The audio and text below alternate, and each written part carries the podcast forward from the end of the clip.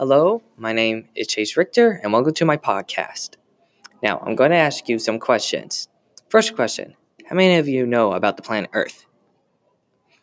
Good. As we know, Earth was made 4.5 billion years ago. It's one of the four rocky planets. Now, what do we know about the four rocky planets? The four rocky planets that we know are called Mercury, Venus, Earth, and Mars. Now, show a number of hands if you know why they're rocky planets.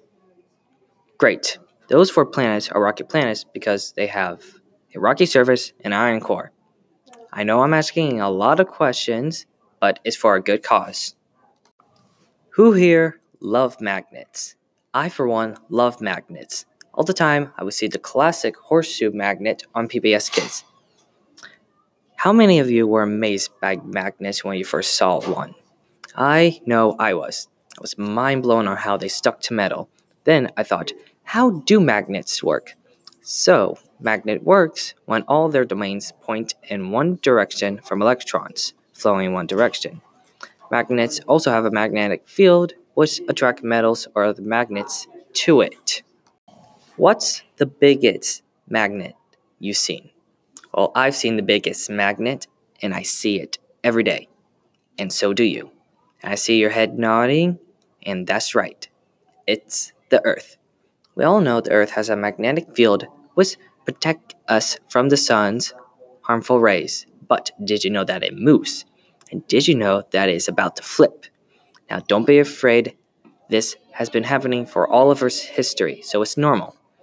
Now, here's the real question for the podcast How will the magnetic field flipping affect the Earth? Now, since I told you all that the magnetic field flipping is normal, I'm going to tell you some little changes that will happen after the flipping.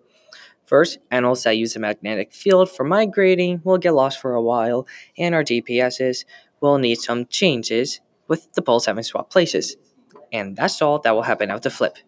Also, I got my information from National Geographic. Now, I did this podcast for one reason, and that reason is so that you all don't freak out when it happens. I mean, come on, stop thinking about it as if the world is ending. All in all, I'm James Richter, and this was my podcast. Bye.